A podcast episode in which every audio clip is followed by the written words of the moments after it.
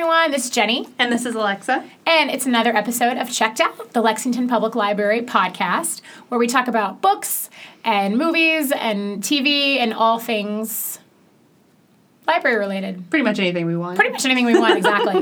uh, today I'm actually really excited because we're talking about one of my favorite topics, which is. It's my cheesy drum roll crafting. So, joining us today on the podcast, we have a special guest. Robin Wade is with us. Robin is the co owner of Rebel over on Rosemont Garden in Lexington, Kentucky. My personal favorite little yarn shop. And Robin is the, she's like my Yoda of the Yoda of knitting. So, welcome, Robin. Hello. Thank you so much for joining us. So, I think that what really sparked me to have this, uh, have a podcast on crafting is that crafting is really having a moment right now, I feel like, uh, kind of having a comeback. So I thought we could each talk a little bit about what we do in terms of craft and how we got started and go from there. So, Alexa, do you want to kick us off? I would be happy to. Um, so, my primary craft um, is crocheting. Um, my father's mother taught me how to crochet when I was about mm, four or five years old. So I've been crocheting for a really, really long time. You were little. Um, I was teeny tiny. Yeah, I, I started learning with finger crocheting, where it's like you make a slip knot and then you reach through the loop and you pull through. And so I just made lots and lots of like little crocheted ropes. Um, and then I made like probably. I probably made like 800 pot holders in my life with like Red Heart Super Saver yarn from Walmart. Don't know that any of those were ever used or useful for anything in particular, but I really had a good time making them. Um, really crucial learning the whole crochet chain one and then start a new row. Took me a really long time to get a hang of get the hang of that. Um, but you know, it's one of those things where the longer you do it, the the better and better you get. And it's like I can do it kind of without even thinking about it at this point in my life. Um, for the longest time, I just did basic, just like blankets, washcloths, pot holders. And then when I got into college, um, I bought my first amigurumi book which is um, Japanese for like little crochet toy. Yeah, they have the, all the books out now. The cute little crochet yes. little animals. And yes, stuff. if you if you search in our catalog for amigurumi or crochet, you will find lots and lots of books. We've got plenty of them in the library. Even Costco sells the little kits. Yes, you can buy, also buy kits. Yeah, I got there was one year I got three of the exact same uh, crochet Star Wars amigurumi kits for Christmas, and I was like, I'm very obvious, so it worked. I mean, it's it's super helpful. I can use all the materials in the kit, so. Uh, but I bought uh, Ana Paula Rimoli is the name of uh, the the author, and she's great. I would recommend her patterns to anyone who is interested in getting into amigurumi. If you if you crochet but you've never crocheted toys or three dimensional items, um, her patterns are very easy to follow. She's she's really good. I still use her just like basic templates for anything. I, I do a lot of freehand toys now, um, and hers her starting patterns are really good for just kind of building on, and they're really good fundamentals for like making a round head or making a little body. Um, so that's really primarily what I do. I just crocheted a couple of corgis for my little nephew's first birthday. He had a corgi themed birthday party, so that was a lot of fun. Put little jingle bells in them so he can throw them and have a nice time. That's adorable. really into throwing right now, so anything that jingles as he throws it, I figure will be will be entertaining for him. Um, I'm a remedial sewer. I'm not great at sewing. I hem stuff. That's about all I got as far as sewing. I've made like one pair of sleep pants ever, and it was a nightmare. So I don't really, I'm not really into garment construction. I I will crochet a sweater not not great at sewing a sweater. Um, and then knitting, I can get by. I'm not great at construction of knitting, um, but I I love it. I love to knit. I just it's still it's when you crochet and then you go from crocheting to knitting. Crocheting is so much faster. it's so much faster. Oh, yeah. and so I've just been spoiled. It's because I learned how to crochet first, I think, and I've just been spoiled by how quick crocheting is in comparison to knitting.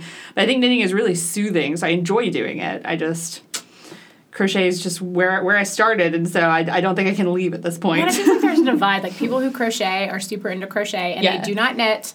People who knit are super into knitting and they do not crochet. And often one thinks the other is very hard and it becomes like a like a line in the sand. My hands don't work well together. like, I'm used to just like the one thing, and then when you give me two things, it's it gets really confusing.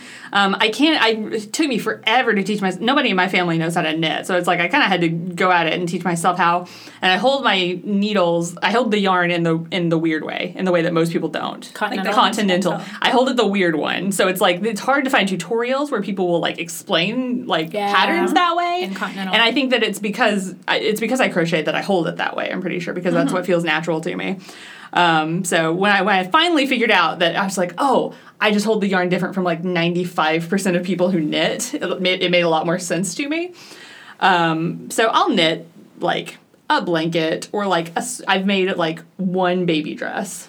And I was like, wow, I knitted a thing. I was like, let me find like the smallest piece of clothing that I can think of. I'll try my hand at knitting that. Worked great. I was like, okay, good. I, I can stop now. Like I, I did a dress and now I'm done. And so I'm back to crocheting. so maybe maybe one day I will try another baby garment in uh, knitting because knitting is just so much prettier for clothes. Crocheted clothes don't look Yeah. as elegant and as nice as knitted clothes. I think it hangs better. It does. That's, It that's does. thing. Yeah. Crocheting is great for blankets. It's great for toys. It's great for stuff like that. Um, but really, if you're going to do garments, I think that knitting just looks so much more professional. Uh, not that crocheted clothes can't look professional. and I've crocheted plenty of clothes. I would say you crocheted as, uh, something for my daughter. It's gorgeous. I did, yeah, a little a little cardigan. I, Yeah. There was one year I crocheted Harry Potter Weasley sweaters for all of my siblings. Um, so that was fun and took a really long time. Um, so like I said, nothing against crocheted clothing. I will absolutely crochet some clothes, but I don't know. I personally think that knitted clothes look cooler. I just hating on my own craft. Don't mind me. My dream is Um, to one day knit, uh, like do like a, one of those like Icelandic sweaters. It will Yeah, never happen. they're so pretty. someday. That's just uh, you can just do so much stuff when and crocheting. There is Tunisian crochet, which does kind of simulate the look of um, of knitted fabric.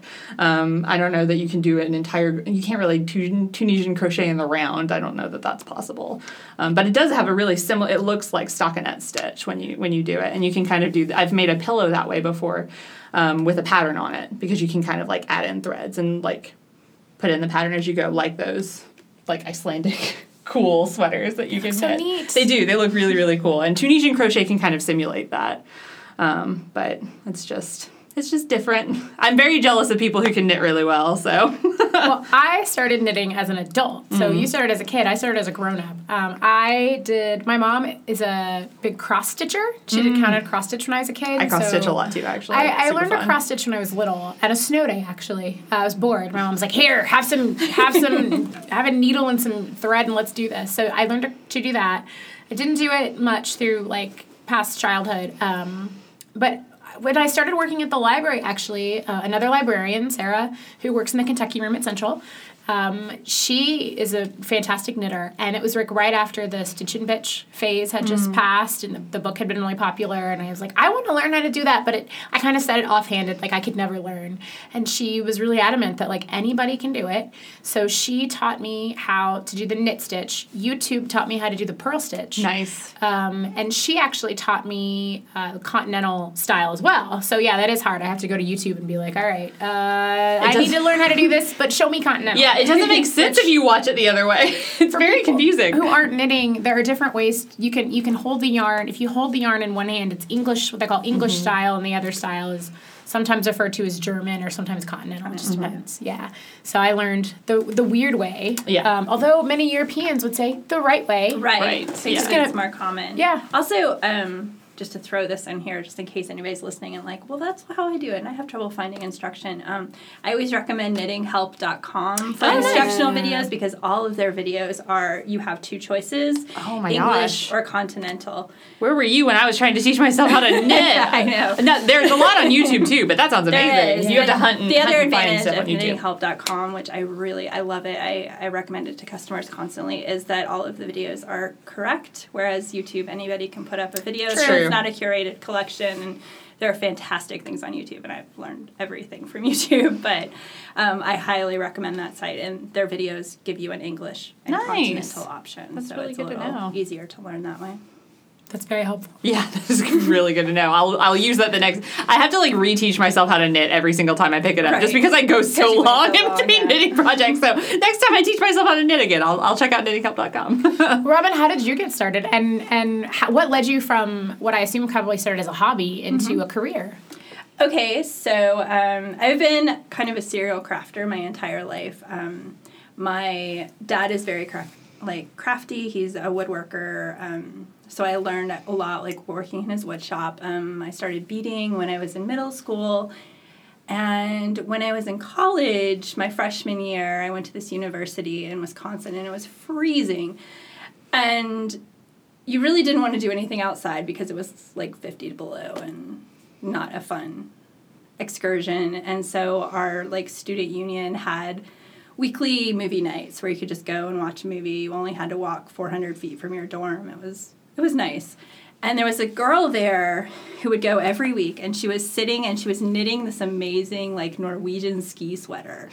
And I would just watch her every week, and I was like, wow. And I'm just sitting there watching a movie doing nothing. Like, I'm just sitting there, my hands are doing nothing. It's like, I'm useless. Wasted time. She's make you a sweater. What am I doing with my life? like, every week she's getting a little further along on this sweater. And, um, I was like, I want to learn to do that. So over the summer when I was back home, I was working at a craft store and I, I taught myself to knit by like looking at the, these horrible like early 90s late 80s knitting books with you know the giant shoulder sweaters like nothing you would ever want to make I'm pretty sure some of the big box craft stores still sell those. oh yeah oh they're still available BT I. I yeah i see them from our distributor all the time like how are these still Yeah, I who's can't, making these? i can't believe i'm knitting That's my favorite one. I can't believe I'm. How did I end up here with these knitting needles in my hands?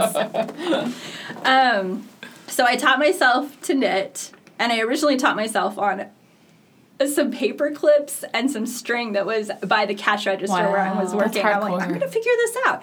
And then I, you know, I got knitting needles and I knitted a headband, and it took me a lifetime, like I, a week, which seemed, you know, as an 18 year old was a lifetime. That's a really long time to commit to something. Yeah, it was a huge project. So I finished this headband, and I was like, that took way too long. Forget this. and, so, That's what I say every time I knit anything. It's like, So all I right, couldn't well, back to decide. crocheting. and then I learned to crochet, and crochet is so fast. So fast. Yeah, and it's so redeeming. I was I was whipping things out Yeah. so fast. Like the afternoon I learned to crochet, I made a hat. Yeah, exactly. Like pretty much instantly, like three hours. You guys are gonna like make me take After- up crochet. It's after real learning fast. to crochet, I had a hat, and then I made hundreds of hats, Mm-hmm. literally.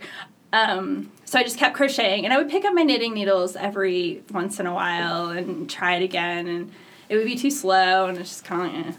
And there was nothing that was making me want to knit. Whereas crochet, I was it's like instant gratification. yeah, I was, It and I was kind is. of going through this phase where I was a little bit of a hippie, so I had all these crocheted tams, and I would sell them in parking lots of Phish shows and nice. I mean, if you're gonna if you're So- gonna sell crocheted goods, like Right. the parking lot of This it is shows a great this spot. is a thing that happened in my life. Um, so I made all these hats and and they were it was a product that I you know could make quickly and it kept my hands busy.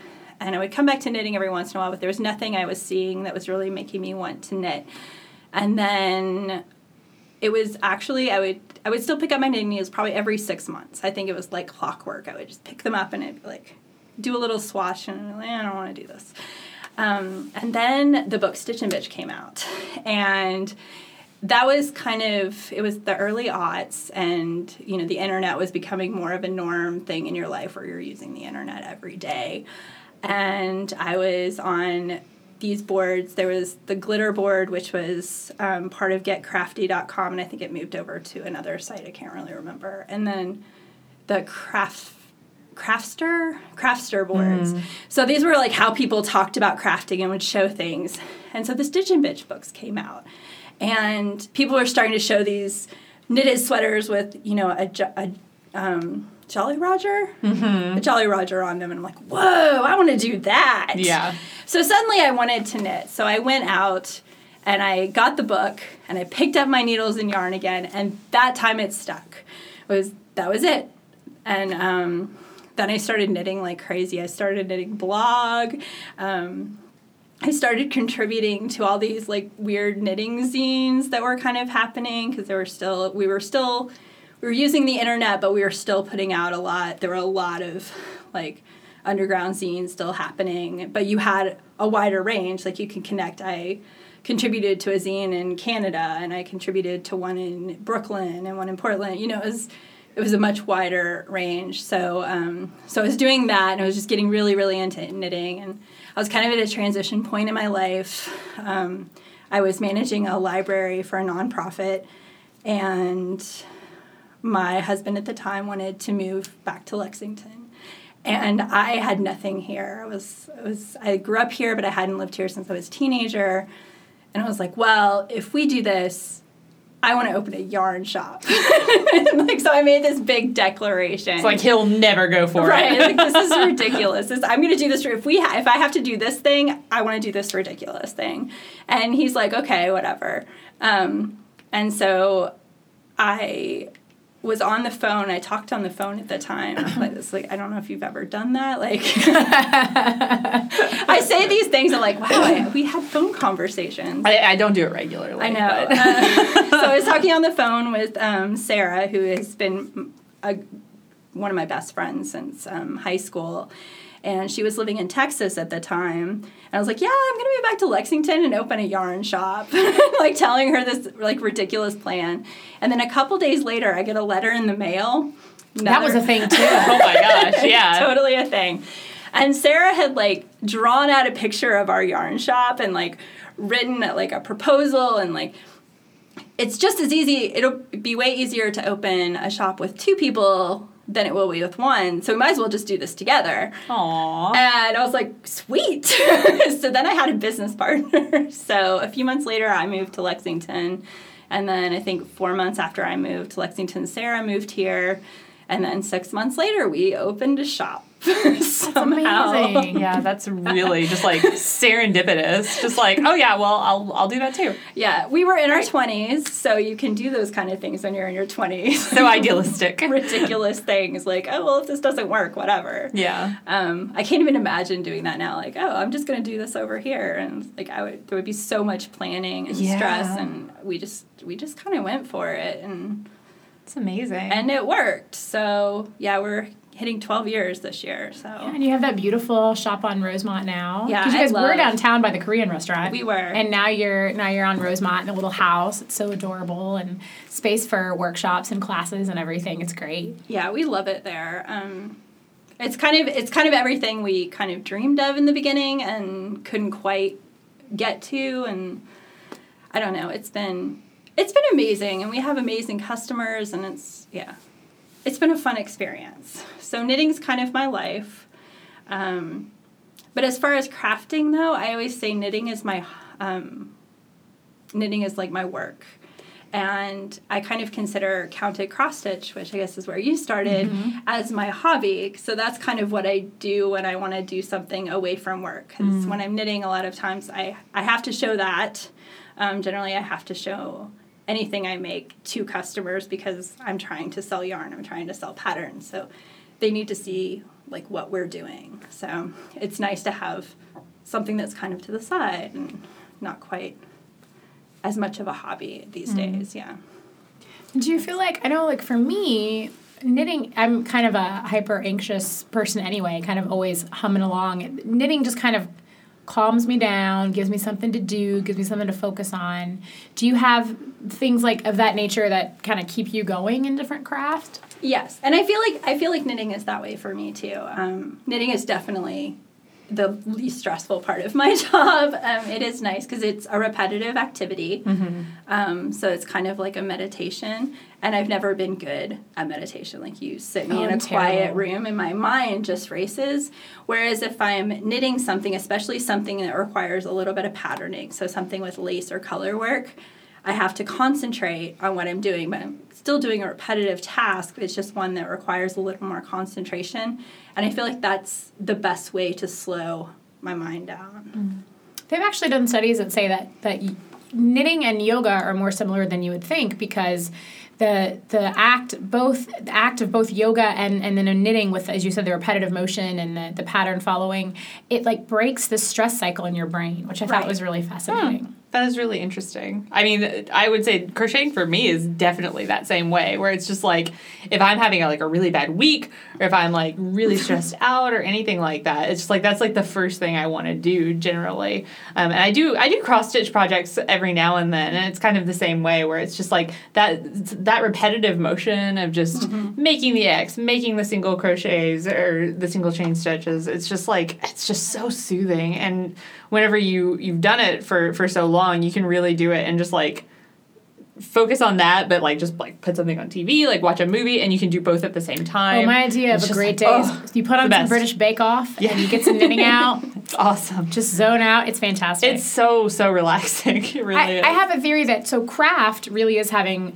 a moment, as we said before we, we got started. It's really having a moment right now. I know in the library we see a ton of craft books mm-hmm. coming in every week because that's very popular right now in publishing. And I want to know what do you guys think is the reason behind that? Because I have my theories, and I think stress relief is certainly one of them. But why do you guys think that crafting is kind of taking off right now? Well, if I had to guess, I would say that it probably has something to do with just moving back towards like homesteading is having a like raising chickens, like create homebrewing, like creating your own butter. Like I think I think that all of those things are kind of having a moment. And it's just that kind of like getting back to our roots sort of vibe. That's what it feels like to me because I see a lot of books like that coming into the library too, not just crafting books, but but homebrewing and raising backyard chickens and gardening and things like that. And I think it's just people wanting to kind of unplug and get away from screens um, and, and kind of Because so much of our life is on computer. Yes, yeah, and I think that that's a big part of it. Um, eh, that's what it seems like to me. If I had to guess. I always, um, I guess because I've been watching this for a while, like, because the first time this happened was around 2001, Mm-hmm. 2002. Um, I always associate it with just very stressful times. Yeah. People, start getting overwhelmed Oh, by the really world good point. Yeah. around them, and they need they need something like tactile Mm. that they can deal with. So it's Can't imagine what would be stressing people out. Who knows? yeah, we live in such a calm world. But um, yeah, I always think it. I always relate it to that. So anytime everything seems like it's overwhelming, I feel like that's when we start seeing people like sit down and start doing things with their hands. And and there's something. I don't know. There's just something really, I guess, reaffirming. There's something reaffirming about um, doing stuff with your hands, with starting from materials and making a thing, especially a useful thing and a useful thing that you do use. Um, uh, since I was a kid, that's always been a big thing. Like I'd go in my dad's wood shop and I would, you know, pick out some scrap that he'd like tossed aside and make it into something, and it was always a really kind of fun experience, and always made me feel really good when I was done. And you had the whole experience of making it, and then the experience of having that item that you made. Yeah. for better or for worse. I have this one thing. I wish I could woodwork. I wish we should we could have woodworking classes at the library. Yeah, that would be really cool. Heather Pritchard, um, who is one of our librarians, um, she Heather did a uh, build your own raised garden bed program for us once at Eastside, which was really fun. Um, and we had in LA at the time an, a library assistant who did a lot of work. He actually works full time, like restoring furniture now. Like that's his actual job now. Um, and so he assisted her, and it was such a cool program. Um, and she literally like brought in power tools and like literally drilled a raised garden bed together in the makerspace for a program. It was so cool, and it's, I wish that I could just steal her more often. Do lots of woodworking You know, programs it's like funny that. because when, when I was at Village, we actually had several programs put on by Newton's Attic, Mm-hmm. and you know they're handing you know tweens and teens power tools, and you think, uh, is this a good idea? They love it though. Yeah. And I think kids really connect to any kind of crafting as well. I know um, there are some schools now that teach knitting because they found it actually helps math skills and. Um, you know, it, it helps them de-stress just like we do. But I think it also they they generally kind of soak up that stuff, which is really cool. What about favorite? So other than other than knitting, my other craft, if you could call it that, is I like to bake. I don't bake the pretty cakes. I don't do, but I do like like fun bakes or fun cakes and breads and that sort of thing. What kinds of stuff do you do other than crochet? Um, I do a lot of baking too, actually. Um, I I crocheted some corgis for my nephew's first birthday. I also baked some cor- corgi cookies for his first birthday this weekend. I saw those; those were adorable. They were so much fun. I never actually uh, iced cookies with royal icing before. I've oh, I don't know how I've not done that ever. I usually just frost cakes and do like decorative cake stuff. Um, and I was just like, well, I guess I'll try it for the first time ever for this party, um, and it turned out okay. Um, I, I feel like it worked all right. Um, baking is that same kind of methodical sort of. You measure everything out, and you've got this really delicious finished project at the end. And even if it's wrong, it's like like worst case scenario, like you've got like a dense cake or something. It's like oh no, soggy bottom. whatever will I do? Like I have to eat this whole failure dessert now. Um, so Soggy bottom, as Mary Berry would say. Exactly. Yeah. It's like yeah. Even even baking failures are probably going to taste pretty good. Um, I like cooking too. I feel like sometimes it's like all or nothing. Like you either are really like into cooking. Um, and you don't like baking at all, or if you're really into baking, you don't like cooking. But I really enjoy doing both, um, and I've really been getting into um, teaching my husband how to cook, um, which has been really fun. He's what I, I he didn't know how to cook at all really. Um, he he lived a lot of his life on like Totino's, uh, just like microwavable pizzas. Easy Mac. E- yeah, he yeah he did a lot of microwaving, and so yeah, it's been really fun. We actually. Um, we did subscribe to HelloFresh, one of those meal kit services, which was really great because I love to cook, um, but I was taught to cook by my mother and my grandparents who don't measure or, or follow recipes. It's just like, oh, is- you're going to make this, and you just kind of throw everything together. Um, and my husband Len is very methodical, and he likes to know what he's doing and like have a job, and like he needs things laid out. And so when we subscribed to HelloFresh for the first time, it was like they send you these recipe cards with all of the steps just laid out. And he's like, all right, what are we on now? And it's like, all right, step two, I can do that. Like it was really helpful, and we we cook together more often now without HelloFresh because he kind of has that experience of of following the have said that cards. part. Maybe we could have gotten a sponsorship. Like that. I would love as look if, Hell, if HelloFresh wants to send me a few free boxes, I still use it a lot. Like I just we use it less, but I mean I'm I'm still 100 percent getting. but we still like the product. Still really enjoy the product HelloFresh. If you want to send me any any sort of codes, I'll, I'll I've, I've given codes to my mother and my sister in law. I will give more people codes. I'm not against it. Um, but yeah, no, I, I, I think that cooking is one of my biggest ones. Um, you guys have talked about cross stitch. Um, fun, fun story about me. Um, I was a counselor at 4-H camp for several years when I was a child, when I was a teenager, um, and every all of the counselors have to help with a class at 4-H camp. I helped with cross stitch every year. I was just like, please don't make me play basketball or go swimming. like, can I just like sit inside of the cafeteria and help? It was like two or three kids would take cross stitch. I was like, well, great, I get to cross stitch for an hour every. So afternoon. there is a camp out there I have read about where you can go. This is my dream idea of camp, right? You go, you learn how to shear a sheep. You assist in shearing a sheep. They teach you how to spin said wool, Uh-huh. and then you like knit a sweater out of it. I would be all about that. Right? That That's like my sounds- kind of camp. That sounds really intense. I don't know how it's only a week though. That seems like a sweater would take longer, but maybe you just get like, like all you're started. doing. Yeah, it's true. If it's if it's all you're doing, I still don't know that. You're I still could- not going to finish a sweater. Yeah, no, I, I feel like you probably get like started on this one and be like, all right, Started well, on finish it. it, at I home. Oh, don't- well, You the- gotta finish the yarn in a week. no, that The seems like a lot of work. I don't. I've never spun before. You spin though, right? I do spin, yeah.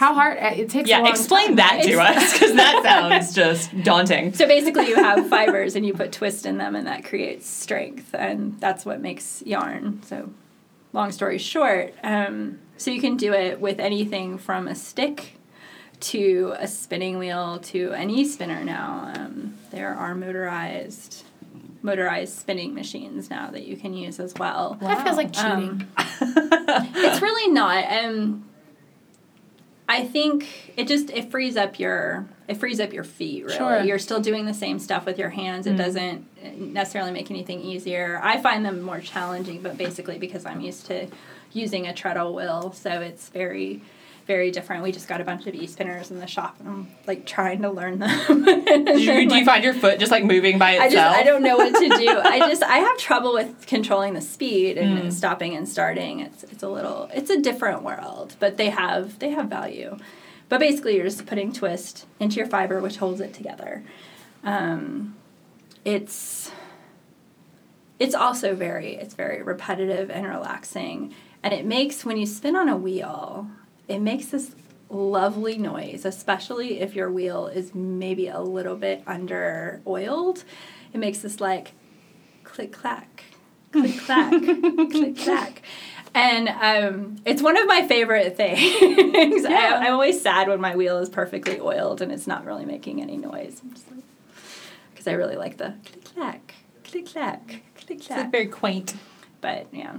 As a child, my dream job was to work at Colonial Williamsburg and be one of the people who demonstrated craft, and that's the craft that I always wanted to do. Was Spinning, so you think I would have taken a class by this point to learn how to do it, but I just in my in my fantasy world, I'm like in a bonnet learning how to spin. Well, I mean, yeah, it's one of those things where I feel like if that were me, I would be afraid that if I ever actually tried it and like I was really bad at it, to like right off the, it's like that your whole world would come crumbling down. It's like, oh, my dream job, like that I was I was gonna work at Colonial Williamsburg. Oh no. You teach classes at Rebel, right? We do, yeah. Rebel's and got we- classes. Yeah, we teach spinning once a year, um, sometimes twice a year, depending on the demand. Um, the Sheep and Fiber Fest is an excellent opportunity to kind of start spinning. Um, there's a lot of people who are selling drop spindles. Um, a basic drop spindle is maybe $10, $15. So you could theoretically just start with this one tool and a handful of wool. I think it's an excellent way to start. People, not everybody loves the drop spindle because it is a little harder to start on on the wheel than the wheel, but I think learning the drafting techniques before you go to a wheel is a lot easier and it's like 5% of the price. Yeah. um, so And we should mention Sheep and Fiber Festival's coming up May May 19th and 20th. 19th and 20th. at Masterson Station Park. So much fun. Even if you if you're thinking about crafting, it's a great time to go and see what's out there. Um, even if you're not a crafter, it's great. They've also got the stock dog trials at the same time. So I always take the kids and let them watch the dogs, you know, herd the sheep, and it's a lot of fun.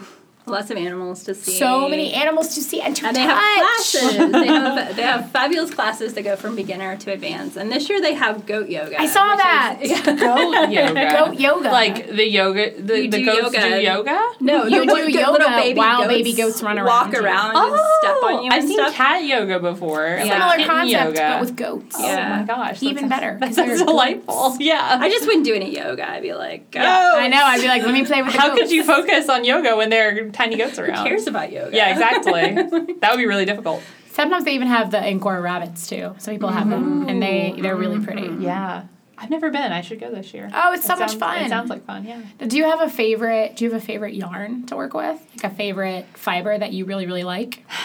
I weirdly I like working with cotton yarn a lot. I feel like I, it's just I don't know. It's kind of a pain to actually like crochet or knit with. Like it's kind of stiffer and it's kind of hard, but it's the the finished product is always just so nice. I, I really like cotton a lot. Um, and any wool blend is really nice.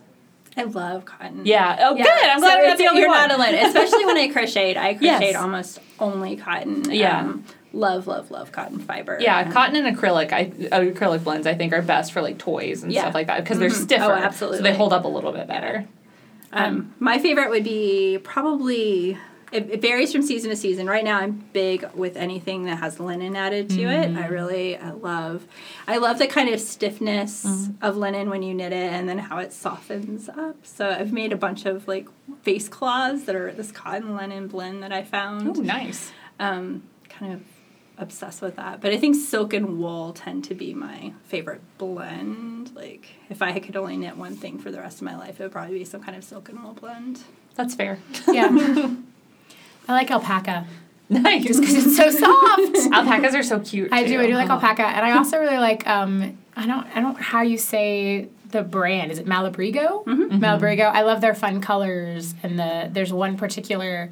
Um, brand or type they have that I've made a lot of cowls out of. I like to knit cowls in the fall and the winter because mm. they're warm and they're fast and mm-hmm. it's super easy to come up with something that looks like I have one that pattern that I knit that looks cabled but it's not. So people are like, "Wow, that look." I'm like, "This was so easy. You don't even know." Jokes on but you. people think that it's intense.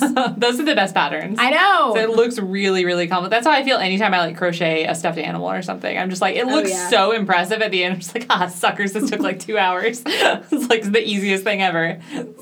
And sometimes people who are not crafters are the easiest to impress. I made a sweater for my daughter, and one of my friends was like, "You made a thing that she can wear." I was Yeah. like, "Yeah, but it was a super easy pattern, and I did it sitting on the couch watching, you know, Sesame Street with my kids. Yeah, it's not. exactly. This is not like rocket science, people. Yeah, yeah. I, I think that most people probably would be really shocked at how easy it is to mm-hmm. to pick it up whenever whenever you get started and actually like commit to it. If you if you want to learn, Right. it's it's not as hard as you think. Any of these things. No.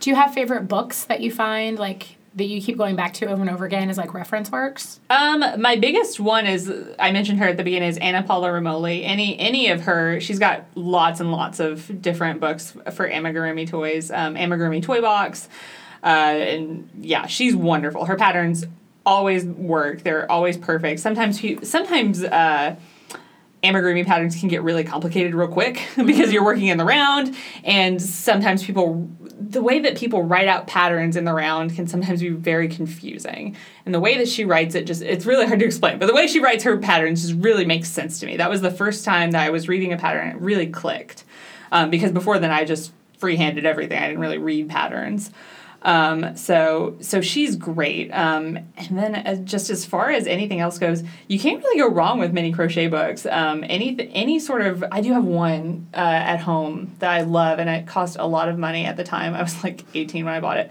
It's like 501 Afghan squares or something like that, and it's literally like a mix and match book, and it's so good. It's just like each page is a different square. And so you can literally just like go through and like pick out all these different squares. You can make an Afghan of like 50 different squares and they're all different. Or you can like pick two and then and they have like different patterns in the front of how to like construct these amazing intricate Afghans by mixing and matching the different patterns.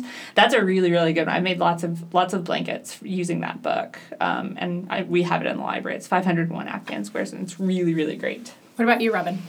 Um, well, I love if you if you like really dry knitting books and lots of mathematics. I highly recommend anything by Elizabeth Zimmermann. Um, she was kind of I'm very um, mathematically minded, so I don't like things being laid out in steps. I like to understand how they actually work.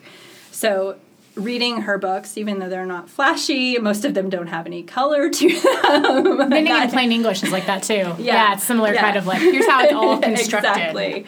Um, but learning just the basic, uh, the basis for every pretty much every knitted garment and then being able to kind of go from there. So I've always loved Elizabeth Zimmermann. Another book that I really like that the library has a few copies of is um, Knit the Sky by oh, that book's Lea beautiful. Redmond. Mm-hmm. And I don't know if you've actually read any of it because mm-hmm. I looked at it. I never read it until I was I was helping um, out with this class and the person who was doing it with me like pulled an excerpt from the book because I looked at the pictures, but I thought it was mostly one of those thing where you look at the sky every day and you knit you know a couple of rows in the color that the sky resembles or something coordinate like to the weather or something mm-hmm. like that. But um, it's actually a lot about um, the community of knitting um, and knitting in, within a community, and it's beautifully written. Um, all of the illustrations are watercolor. It's just, mm-hmm. it's lovely, and I highly recommend it. It's something that I would have completely overlooked had I not like had somebody pull an excerpt out of it, and I'm like, whoa! It doesn't really is, look like a book with patterns or anything in fantastic. it when you see it. Yeah, yeah, it's really really beautiful. I'm currently reading, and this is the history nerd in me, No Idle Hands by oh, yes. Anne Macdonald, which is like the history of women knitting in America. And it's fantastic mm-hmm. in that sort of like, I am part of something that has gone on for generations and is important and is special. And it's just, if you want to feel like super proud of, of being a crafter, it's a great book to read. Mm-hmm. Um, I also, of course, recommend Stitch and Bitch because that's, I feel like, the one that, that got a lot of people started. I wonder how many people Debbie Stoller has like taught to knit oh, in her own way. Millions, millions, millions. Yeah.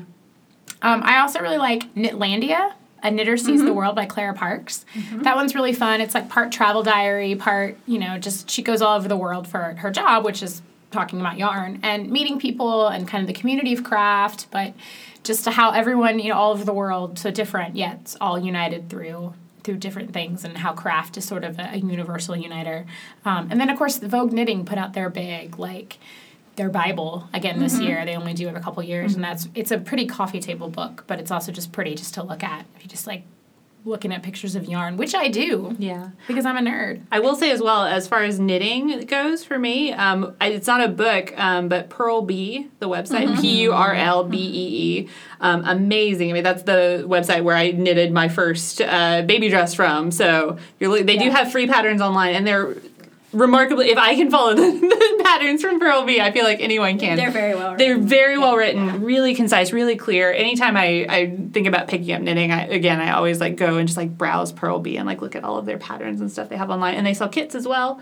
Um, so you can they have a yarn shop so you can buy kits to to create as well. And we should also It's mention really. Ravelry, Ravelry's oh, great, yes. yes. which is a website that's sort of like the Facebook for for the craft world. in a way. Exactly. Yeah, it's like anybody can have a profile, and you upload patterns, and people it like links to their Etsy shop, shops or their online shops or wherever they sell their patterns. And there's free patterns too. You yeah, can just download it's them a great from the place website. to. I will say that they drastically underestimate the difficulty. Everything's always like, yeah, it's like a two or a three. I'm like, this is a seven. yeah, this is a seven. You lie. yeah. Well, their difficulties are based on user, so everything's user Yeah. generated, which Right. is the, kind of the problem because people finish a pattern. Like if I finish a pattern, it's very different than if you finish a pattern. Right. So it's like it asks me what is what do I think you might think it's a one. the difficulty level is. Yeah. I was like, this is a breeze, Yeah. but then you go to do it, and you're like, this is a seven. yeah, exactly. and it's very yeah, it's very it's like Goodreads. So yeah, always always keep that in mind with Ravelry. Mm-hmm. The other thing I love about Ravelry, and I love this as a shop owner, I think this is they have just revolutionized um,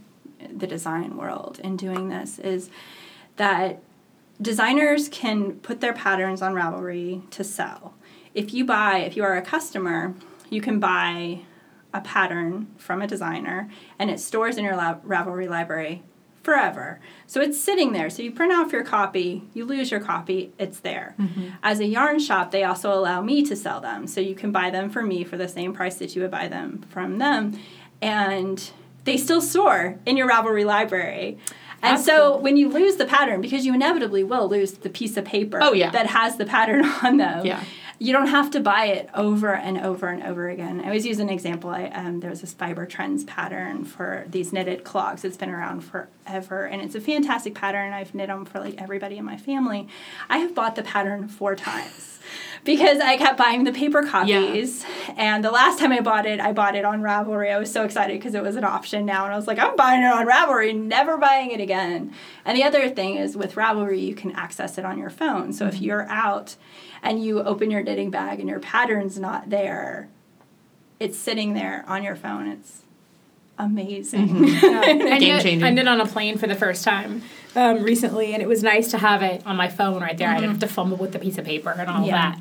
So, and if you ever want some super dry reading, the TSA guidelines on what you can and cannot take on a plane, highly recommend. Put How'd, that, how'd those knitting needles go? They they made it. nice. Oh, yeah. And everyone was giving me a hard time because I was trying to figure out which needles I could take. And short answer is you can take whatever needles you want in theory, um, but you're you're more likely to scare to skirt past security if you've got like wooden ones, That as makes opposed to sense. like your super sharp. You know, don't bring your Addi turbos or something, and don't bring your nice ones that you know you don't want to potentially part with. So. Without Right, a self-addressed stamped envelope. Oh, But also, I recommend anybody who's flying domestically. Um, internationally changes everything because Yeah. every company ha- or every country has different guidelines. But always print out those TSA guidelines, put them in your knitting bag. Go ahead and highlight the things that Yeah. apply to you. So So, when you you are ready to argue.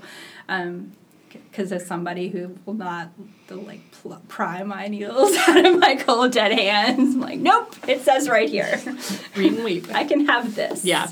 no yarn cutters. No yarn cutters. no- but no you can have scissors. scissors. I know, but you can have scissors with blades shorter than four inches. four hmm. inches, Which That's is pretty. Insane. You can do some serious damage with some four-inch scissors. I Those tiny little embroidery scissors. always bring round scissors. Like Yeah. I've never, I've like never fought that scissor thing. I was like, you know what? I I know it says four inches, but I'm just gonna bring these little like, kid scissors. Yeah. A lot of people recommend the kid scissors. Yeah. as a way to go. Just just in case. yeah. It's, you don't need to hold up. Absolutely. Um, so a couple other craft books that I wanted to throw out there for anybody who's listening. Um, this one I think is just really fun. Crafting with Feminism, 25 Girl Power Projects to Smash the Patriarchy um, by Bonnie Burton. Super Craft, Easy Projects for Every Weekend by Sophie Pester if you're kind of a newbie and you just want something to do for fun on the weekends. And then um, craft books for small people if you want to get your kids involved. Lazing, that's a fun title. Lazing on a Sunday crafternoon. Little projects for people with just a little time and a little skill by Eliza Muldoon. And then Boycraft, loads of things to make for and with boys and girls um, by Sarah Dutchers. And I think Boycraft is neat because you get to a certain age in kids and they, they very much gender themselves and say i can't do this or i can't do that and you know right now my kid is three and he thinks the yarn store is magical and i hope he always does but there may come a time when you know you got to trick him into to doing stuff with his hands so any anytime you can trick a kid into doing something creative i'm all about it Right. Yes. it's always a win. um, and then in terms of trends in crafting, um, we mentioned macrame is having a moment. Um, giant knitting was big for a while, like where you knit with your hands or big needles. Um, baking and cakes. Thank you, British Bake Off. uh, coloring. The library has several popular coloring programs. There was a new one that I hadn't heard of until Beaumont had a program for it. Oh, it was stickering. stickering. Yeah. Yes. It's sticker by numbers. yeah.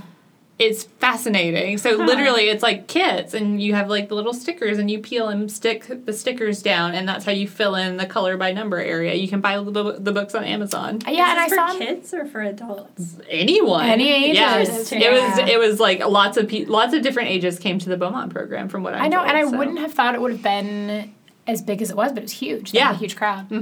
I mean, it sounds great. I was as soon as I heard about, it, I immediately went on Amazon and was like pricing out books. I was just like, can I get into stickering? Like this sounds like something that might be soothing for me. that sounds interesting. Maybe they'll have maybe they'll have a sticker episode of uh, making it, which comes out this Nice. summer. Nick Offerman and Amy Poehler show, otherwise known as Leslie Knope and Ron Swanson, Yes. have a reality show coming out. I'm really excited about. Um, again, called Making It, duo.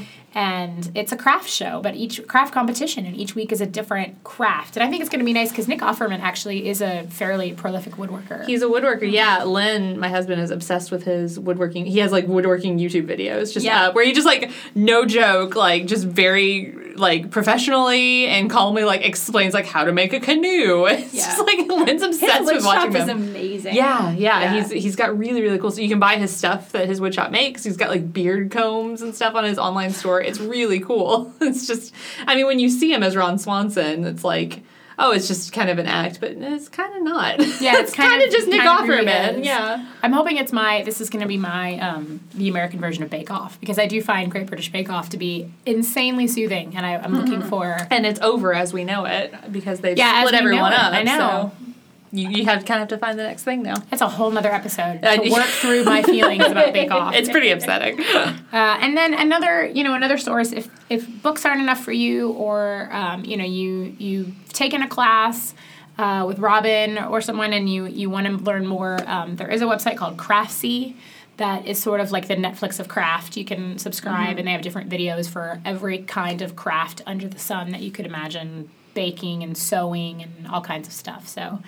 Uh, all lots of options out there for people who want to get started with craft, and I highly recommend it. Yeah, and if all else fails, you really can just YouTube anything. Oh, yeah. And there are so many. It's like Robin said. It's kind of hard. You do have to kind of be a little choosier and pick and choose which videos you look at because anybody can put one up.